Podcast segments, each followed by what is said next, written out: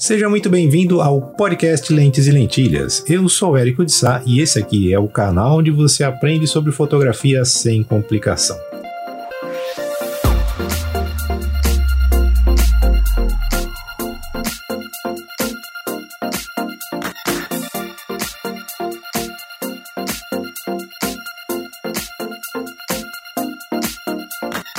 No programa de hoje, nós vamos falar sobre o que talvez seja o acessório fotográfico mais controverso da fotografia. Então se prepara porque o tema de hoje é polêmico. E aí, você já sabe de qual acessório que eu estou falando? Se você pensou no copinho difusor, parabéns! É sobre ele que nós vamos conversar hoje. Nós vamos entender como que ele realmente funciona e em quais usos ele não é indicado. Primeiramente, nós precisamos entender o conceito de luz dura e luz difusa. A luz dura é definida como uma fonte de luz pequena em relação ao assunto. Ela produz sombras bem definidas e gera maior contraste. Já a luz difusa, ou suave, é de uma fonte de luz grande em relação ao assunto. Ela como que envelopa o assunto e produz sombras mais curtas, com um gradiente suave na transição para as áreas iluminadas. Não existe aqui certo e errado. Não quer dizer que luz dura é ruim e luz difusa é boa. É possível fazer fotos muito interessantes também com a luz dura. O que acontece é que, por ser mais fácil de trabalhar, a luz suave é quase sempre a mais escolhida e produz resultados que agradam mais ao público em geral. Dessa forma, se você quer trabalhar com luz suave, você deve buscar uma fonte de luz grande, Agora, observando a cabeça do Flash, você vai perceber que ela é pequena, pelo menos em relação a uma pessoa. E é por isso que nós podemos afirmar que o Flash tem uma luz dura. Então, para mudar a característica da luz do Flash é que nós usamos acessórios como sombrinha, softbox, entre outros. Então, se você olhar para o tamanho do copinho difusor, você vai perceber que ele não altera de forma significativa o tamanho da área de luz. Na prática, isso quer dizer que o copinho difusor não tem a função de fazer a luz do flash ficar mais suave. Então, afinal de contas, como que ele funciona? Quando a luz bate na superfície do difusor, ela é espalhada em direções diferentes. É como se fosse um abajur. Se você tira aquela cúpula do abajur, a lâmpada vai ficar exposta e você vai ter uma luz dura.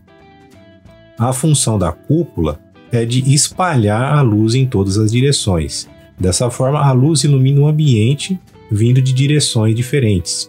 E o mesmo acontece com o copinho difusor. Ele espalha a luz pelo ambiente, iluminando o assunto de direções diferentes. E na fotografia, isso significa uma diminuição do contraste, ou seja, a suavização das sombras causadas pelo flash. E onde que o uso do copinho difusor é indicado? Bom, se você trabalha na área de eventos, você pode se beneficiar desse acessório. Normalmente os espaços de eventos não são bem iluminados para fotografia. Com o copinho difusor, você pode usar o flash em cima da câmera e ter mais mobilidade.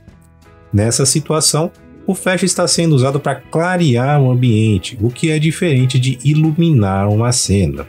Quando você está fazendo um ensaio, por exemplo, você tem condições de planejar o que vai ser a sua luz principal, a luz de preenchimento, uma luz de recorte. Mas em um evento você só está usando o flash para adicionar a luz que falta ao ambiente para ter uma foto minimamente aceitável. O difusor ajuda a deixar a luz do flash com menos contraste, espalhando a luz e fazendo o assunto ser iluminado de direções diferentes. Mas é claro que ele não é indicado em algumas situações como essas que eu vou mencionar ambiente com teto muito alto, já que a luz não tem intensidade suficiente para refletir lá em cima e voltar até o seu assunto. Em geral, o flash rebatido é mais eficiente em ambientes com teto de até 3 metros de altura. Salões de festa com cobertura de telha cerâmica. Além do teto estar em ângulo, a cor das telhas vai gerar uma luz muito avermelhada que vai comprometer a qualidade de cor das suas fotos, e a inclinação do telhado vai desviar a maior parte da luz. Ambientes com paredes vivas. Hoje é muito comum decorar a parede com plantas, e se o flash atingir as folhas, vai gerar uma luz esverdeada que vai contaminar o tom de pele das pessoas. E esse é um trabalho que você não vai querer ter na sua pós-produção. E é claro, nunca, em hipótese alguma, você deve usar o difusor em ambientes externos.